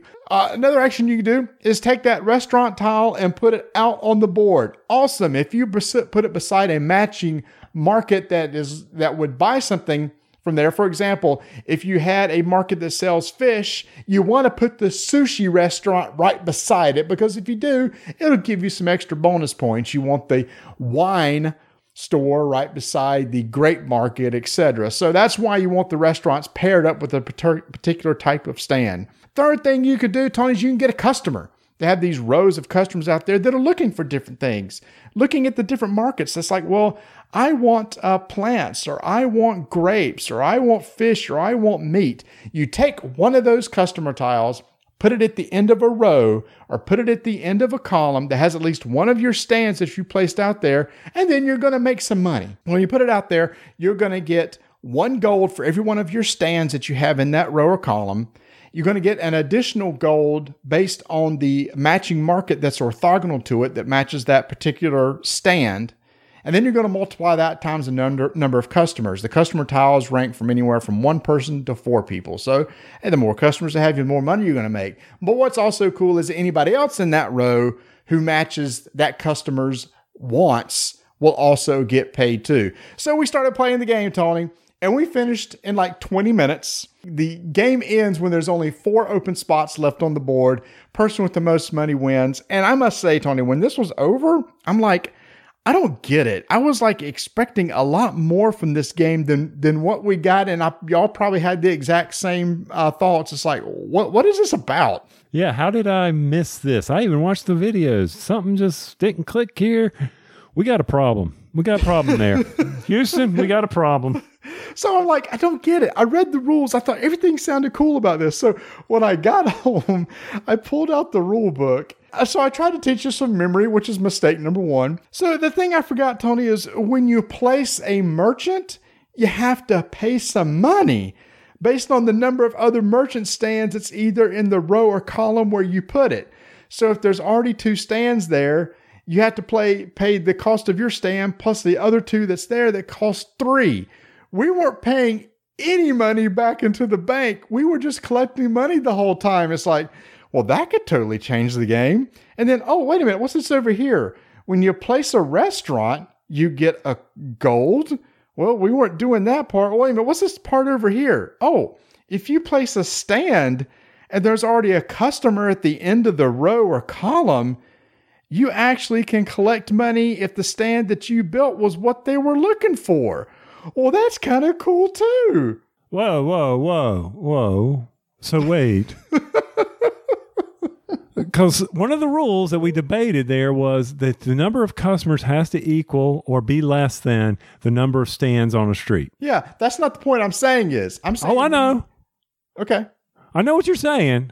You're saying if I put a stand and there's a one customer and I just happen to match that icon, then I'm going to get paid even though he's already there. He's coming back. Well, no, he's, no, he's there the whole time. He never left. He's still looking for that stuff. But he's already, I wouldn't put that customer there unless he's already gone there to get that money. No, he's still on that same street looking around, and a new stand just popped up. Sweet, what I was looking for, I'm going to buy from you also.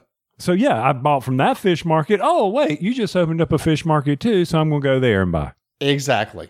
Okay, so that may be the reason why when we were placing customers, we were trying to maximize. Here is a reason to put the number ones down. Well, you had to, because you didn't have enough money. You had to put down customers earlier in the game to get money to even put out additional stands, because you only start with one gold. So here's the thing. Thankfully, I came home and told Vanessa, I am so frustrated because we just played a game that made no sense because I didn't explain the rules right. And all the listeners are going, well, duh, we've listened to you long enough. Why is this surprising to you, and especially to Vanessa? So Vanessa was kind enough tonight to sit down and play a two-player game with me and played it right. And holy cow, when you play the game with the correct rules, this is off the rails good, because it is very simple. You're going to take one of those three actions: place a customer, build a stand, place a restaurant. But where you place them is so important. It becomes an abstract game, Tony. It really does. Mm-hmm. It becomes literally a straight abstract game of trying to put things in the right spot in order to try to maximize the location to get money from the customers that come in. And it becomes a very thinky game. And that's what the Kickstarter promised. Uh, they call it a filler. I do not like the term filler, because this does not feel like a filler game to me. This is a solid thirty to forty-five minute game that's easy to teach, but very thinky. To me, it matches that Ragusa, which I know you do not like, but I like Ragusa in the fact that it's a forty-five minute game, easy to teach and thinky. And this is probably even easier to teach than Ragusa, but just as thinky. Yeah, I tell you, I need to get it to the table in front of you and Bert again and show you how to correctly play it, because it's solid. Along with Ragusa, so you taught some rules wrong there. So we've got this one. So, I mean, it happens, and I understand that. That's why you and I, we were like, what did we miss? And so when you discovered that, it was like, okay, we're going to have to play this again, but we don't want to not talk about it because the Kickstarter will be over. So that's correct. one hundred percent. The Kickstarter will end right after this episode drops, which is why we wanted to get it out there. It's only thirty-four dollars. This is worth it for thirty-four dollars. If you want a two to four player game, it has an abstract feel to it. It's basically a tile placement. First, I thought it was going to be like a spreadsheet game. And I guess somewhat it, it, it kind of is, because those restaurants that will score you points, it doesn't have to be in the same row where the customer is. As long as it's orthogonal to a restaurant of that type that it needs to match up to the stand, you're going to score gold for it. And the the math is really good. You count the number of gold based on the number of stands and number of restaurants, multiply that by the number of customers. So you can see that when you start putting out the customers that are three and four in size, you're making tons of money by the end of the game. But you're also possibly giving other people tons of money. Exactly. When you place a customer. Yeah, mm-hmm. So that's the thing. When you place a customer, everybody scores. So you kind of want to have your stands spread out all over the place. Look, it's a solid game. And Tony, it's something that I think that's very important that I've learned here, that it took me eight years to learn, and here it is. And I think this is important for all the audience to understand. Here it is. If you play the game by the rules written by the designer, it is a much better game there. How profound is that? Considering we've been saying that about Monopoly for years. That's that's true. If you just play the rules the way they're written, it's amazing how much better that game is going to be. Yeah, and then if you got people who want to constantly change rules and update it, then it goes downhill very quickly. So, yes. thirty-four dollars, people. This is a solid game. It, the, the production copy we got looks like it's it's done. I mean, this is a pre-production copy, and it was sealed and everything. Set up, it was two minutes. It literally takes no time at all to set it up. You only got basically three actions. I didn't even mention the fourth action. The fourth action is just take a gold if you got nothing else to do. Four simple actions. Solid game. Kickstarter right now, but hurry up because it's almost over. Especially if you listen to this show a week later. Yeah, then it's way too late. That's why you should listen to us on the release day. Just saying. And actually listen. It's okay. That may be asking a bit much. But Tony, that came in after a game that's another remake, like we talked about remakes earlier. And that's a game you were excited about. We saw at Gen Con last year, Yido, the Deluxe Edition. So I played Yido many, many years ago. Love the game. Have the original copy still in shrink up on my shelves because it seems like I could never get it out. There was just something about the mechanics of Yido that I really enjoy. Once again, it is a worker placement game. You're going out there, you're putting out your workers. It's not that they're collecting so much resources, but they have to be in certain areas in the city to be able to complete missions that allow you to gain either additional gold or gain victory points that you may need later. Mm-hmm. This new deluxe copy, fabulous, gorgeous, incredible components, incredible artwork as, as Yido is. Even the old game, I, I pulled it out, didn't take it out of shrink wrap. I'm just like, okay, this is, you know, they've really enhanced this. But it did see some age. And that's what we were talking about when we finished the game. It was like, okay, solid worker placement, cool mechanics. But after six rounds, we were we were done. You know, an, you know, you can go up to eight rounds, you can go up to eleven rounds. But at six rounds, we were like, okay, we're kind of doing the same things. Now, and it could be, Marty, that somebody might have not done exactly what he needed to do on his setup either. I don't know who that was, the guy who set it up. But I think he needed to add some additional missions in those cards. And that would have enhanced the strategy. So you know how we ran out of the green missions? Yes. The very simple missions. I think I needed to f- seed it with some more cards because I was following their setup for your first time playing. And I think there was something in there about, oh, and by the way, if you're playing with the advanced rules or the uh, tea house version, you need to add some more greenhouse. I mean, green missions in there. So, uh, so overall, I still enjoy it. We said the word dated, and I thought that sounded more negative than what it should have been. And then Bert said the word classic. Yeah, I classic. think that that's that's a good term. I think it has a classic worker placement Euro feel. There were some things I really liked that, that were kind of unique in that the sections that you placed your workers, you could do one of multiple things. I did like that. It's not like typically in worker placement games when you go to a spot, you're doing that one thing. Here, most of the spots you went to, you could do one of multiple things, right? Uh, you could always take the action of, you know, one or two actions in the spot that you're in. No matter where you were, you could always complete a mission, and your mission objectives were typically of having people in certain locations, especially the easier missions. Uh, the harder missions were having certain people in locations, certain annexes built on your board. Weapons in your arsenal. Yeah, I- exactly. So I did like that. I did like the bidding mechanic at the beginning. Mm-hmm. That was kind of a different for a worker placement game. At the very beginning of the round, uh, uh, you're going to be place, placing bidding on where you're going to be able to go at the uh, at the beginning, such as get some additional action cards, maybe get some additional in-game objective cards, or go get a cheap geisha girl, or get one of the new workers that's coming out. And we that's the one of the expansions that we play, mm-hmm. which gives the, the different workers that have different abilities. By the way, I do like that. Mm-hmm. That needed it because I like workers that can do special abilities, like the ninja can do special things, et cetera. So there were different those you can hire. And it's always cheaper if you get it in the bidding round than if you go and try to get them in the worker placement round. You would think it'd be cheaper in the bidding round unless you well, get upbid.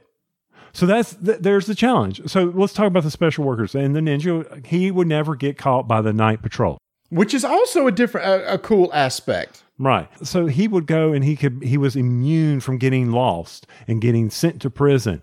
So if you wanted that one, when his token came up to be able to draft him, then you had to go there and bid, and you start out with that level. And you're done with that, and uh, say I'm, I bid five, and then you bid seven, and Bert bids nine. Well, down at the bottom, if I wait, I can go get him for seven, assuming I can make it into that spot. Right. Yes, the bidding. And we're playing only three po- players, the bidding changed. You had zones that you would bid in, and once that zone was taken, no one else could go there. Mm-hmm. So that was important because if I bid in the white zone, then I do I take an action card or do I take a bonus card? The only thing for me, honestly, Tony, was like you said, after six rounds, it was like also kind of like Nevada City. It was like we were kind of ready for it to be, be done. We kind of experienced everything that we wanted to get out of it. other than that, I think it's a, a classic game. Now, the, the deluxe version has everything. It has a great insert that came with it. It's a huge box. The art on the board is absolutely stunning. It's amazing. The player boards are super nice. You've got the workers that have the um, the printing on them, like the ninja and stuff. All the different ones have unique art on them. The art of the cards has a great, you know, Asian look and Asian feel to it. Um, there's nice inserts and everything in there for sorting and everything. So if there's a version you want, it's, it's for sure this deluxe version from Board and Dice. And if you're a fan of the classic Yido, then you you want to pl- get this. And if you've never played it, might want to check it out. Again, like you, Tony, the only thing was I kind of felt like in the end, it was just kind of a tad long. And was it tad long because it was, again, as the word I always use here, prescriptive? Is it, okay, I need to go here, I need to go here. But did your strategy change? Because at the end, it was you can spend X coins to get uh, victory points, mm-hmm. right? And we finally did that at the end. Instead of trying to build up the workers, we were then trying to now convert everything over to points. Well, also, too, there was probably a little bit of A P, right? There's a lot of options because, like you said, you can't plan beforehand. If somebody goes to a spot that you weren't planning on to, then you got to try to decide what to do. And like I said, each spot can do multiple things. So you may decide, well, I was going to go to this location or take this action at this spot, but here's a mission that I might be able to complete. So maybe I need to work on that instead. There's a lot of different things you can do to generate points.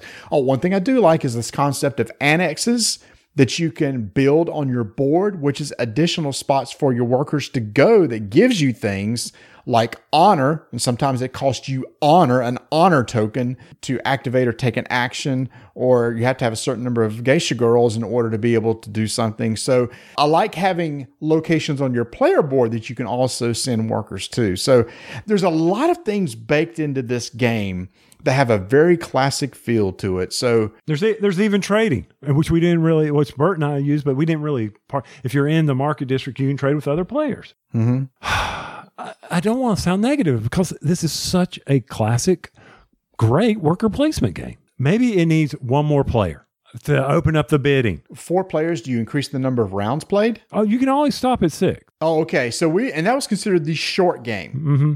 See, I could, I, I don't really feel I'd want to play eight or ten rounds. Well, you, the only reason to, I think, to go up to eight is if you want to try to collect the black diamond cards, is I'm going to call them that. Yeah, so the mission cards, the, the higher ones that are harder to achieve. And even, uh, by the way, uh, shout out to John Gets Games because he also did a tutorial for this game that we watched and a big help on. He even said in his six-round tutorial, he said ignore the black mission cards, he said, because you probably don't have time to achieve those, and he was right. So there's a point that why I should have put more green cards in there. Because some of the bonus cards needed certain types of card types. And mm-hmm. like I had one bonus card that says, well, if you complete these types of mission, you're going to get victory points. I don't need that. Well, that's fine. Then throw it away. When you go, go find you another, and that's when you may want to do another bonus card. Oh, if you complete all four annexes, you get X amount of points. Oh, well, that's kind of cool. Yeah, and, and then a lot of it too is, like you said, if you only have two cards, objective cards that you can keep for the end of game scoring, so you can't soak up a lot of those. You might cycle through some of those till you find the two that you really want to work on. That gives some uh, bonus points at the end of the game. I enjoyed my time playing it. I did. Uh, aside for the couple things that, that I had talked about, I think it's a solid, it's a solid, it's a solid game. I love the theme. I love Asian themed games. I just like whether it be Japan, China, et cetera, because the art style is usually very cool and very colorful and everything. And I just love the history of both of those locations. So I enjoy games in that that world. But I will say that it is not a game I'm going to put on the table for Donna. You talk about the blank stare. Yeah. Oh, if I started going to, oh, in this district, you can do this, this, and this. Because she loves worker placement games. Mm-hmm. Pillars of the Earth, one of her favorite games. She she loves that game to death. But if I were to tell her that, okay, if you go to this district, you're either going to change the player order, or you're going to go get an additional bonus card, or you're going to go here. Oh, and in this district, you can do this, this, or this. But remember, and then trying to explain how to cycle through the missions, I can see where people who aren't very experienced with this. So this is one of those worker placement games that you got to be real comfortable with and, and doing those mechanics. It's not one to, I would love to plop that thing down on the table and dazzle everybody with it, but I think I'd be, all right, forty-five minutes into the explanation. Any questions? Oh, again, like I said, begin to also like the beating mechanic, and this this one had that, and I, I just I don't know. It's it's a it's a good way to. I love the idea when you you need the money to, in order to buy things, but also to be a part of that bidding process too. And it was definitely an advantage to winning some of those bids, and it was an advantage to being first in some of those bids too. So, in classic worker placement style, being that first player was an advantage. Yes, it was. So I think about all of our shells and all the worker placement. I mean, we've got a lot of worker placements because that's one of our favorites. And this one's definitely on the shelf. It'll stay on the shelf. I hope that, you know, as time goes on, that it will come off the shelf again, and I'll be able to put it on the table and experience maybe just the base game with some people. We'll see. We'll see how it goes. But Yido, still a classic game. All right. You know, for a COVID show, we're kind of getting some games in. I don't know how we're doing this. I don't I don't know how, but it feels like now we're in a serious groove of getting a lot of stuff to the table. Maybe Mark was holding us back at his house. Maybe we spent too much time talking and not enough time playing. Uh, I don't. Let's not talk bad about our buddy Mark. I miss but, our buddy Mark. No, it's not talking bad about it. But it's just like, you know. But we get there, we get to hanging out, talking and goofing off. And I guess, I guess at Jason's Deli, you know, at ten o'clock they get they're kicking us out. We got to get down to business. That's it. And from the standpoint of, they closed early. When we left, did you see that? They shut the lights off. Oh, yeah. It's like, would those guys please hurry up and leave? leave. I mean, they're always so nice, and we're always to make sure out by the time they're closing, but they're probably smiling and being nice to us. It's like, please get out. Thank you. Shh, lock the door behind them. Lock the door. They don't get any more Coke ref- Zero refills. So along Coke Zero, the aluminum shortage that's going on right now. I didn't know there was an aluminum shortage. Yeah. Okay. So your various, I don't know if you do grocery shopping. Do you go to the grocery store at all? Yeah, usually I typically go help out Vanessa. We usually go together. So when you're there, I want you to start paying attention to the aluminum can shelves. And the reason why is that certain flavors are disappearing in the aluminum can because okay. of the shortage. For instance, you'll see Coke, Diet Coke, Sprite, Doctor Pepper, and you may not see any Coke Zero. The other day when I was in uh, the local grocery store, there was no Coke Zero. Okay. So there's the, the manufacturers, the bottling manufacturers are trying to figure out what's their best sellers, and they are putting those in production. Now, this may be a conspiracy theory, but I'm telling you. Is this confirmed somewhere? Do you have links, or are you just making stuff up? I'm not making stuff up. This is firsthand experience. So it's anecdotal. It's anecdotal. Yeah. Okay. Thank you. Thank you. Because I'm used to Twitter and Facebook, and I need to parse between oh, yeah. statistics, real data, and anecdotal. And, and, you know, from a standpoint of, I don't believe anything anymore on the internet. That's fair. I mean, it's uh, aluminum shortage is impacting breweries. It's impacting the, the bottle distributors of Pepsi, Coke, you know, all that line. So it'll be interesting to see how this plays out. So another thing. So our Mountain Dew Zero, we can def we can only get in probably the two liters. No, I usually buy, well, for work, I buy it in the bottles. Plastic. We got plenty of plastic. Oh, we can make that like crazy, man. But if we're recycling, why do we have a, sh- I, I don't understand it all. I just, I'm just here to play games. That's my, that's my job. And have some ice cream. And, and eat some ice cream. I hope you enjoyed the show. Appreciate you listening. So, were we right? Was it the best show of all time? No, no see, I, no, I told you it wasn't going to be the best show of all time. I thought it was going to be a typical show. So, I don't know. I, I, I, I'm sorry if I got your hopes up, everybody. You probably thought, oh, he's faking us out. This really is going to be the best show of all time. Well, now that you've heard it, see, uh, it was not. Probably the best show ever for Rolling Dice and Taking Names. I mean, it'd be interesting for me to do the survey of the interviews we've done, but yeah. I think the best show is number one hundred. Uh, that was the game show, wasn't it? That was the game show with all our special guests, and we did the yeah. match game. That was that was a solid show. That was a solid show, and you know what? Last year's Gen Con show was a solid show. The the big round table of everybody coming in and talking. Oh, yeah, well, yeah, where it was the Blue Peg, Pink Peg, and you. Yeah. Well, so basically what we're saying, everybody, is our best shows are those that don't involve us. That's the summary of it. That's the way it goes. If if we have guests on, you might want to listen because it's probably going to be better than normal. Just keep rolling dice. I'm sorry. I just dropped that lead weight on you, didn't I? Yeah. And taking names. everybody, thanks for listening once again. And if you want to, follow us on Twitter at Dice and Names, Instagram, Dice and Names, follow us on Facebook. Hey, we still got our Discord channel up and running. We've crossed one hundred members. Come hang out with us. Tell what kind of lawnmower you got. Share your food pictures. We'll talk to you next episode. Hey, uh, you know we're supposed to have a stinger here, right? Yep.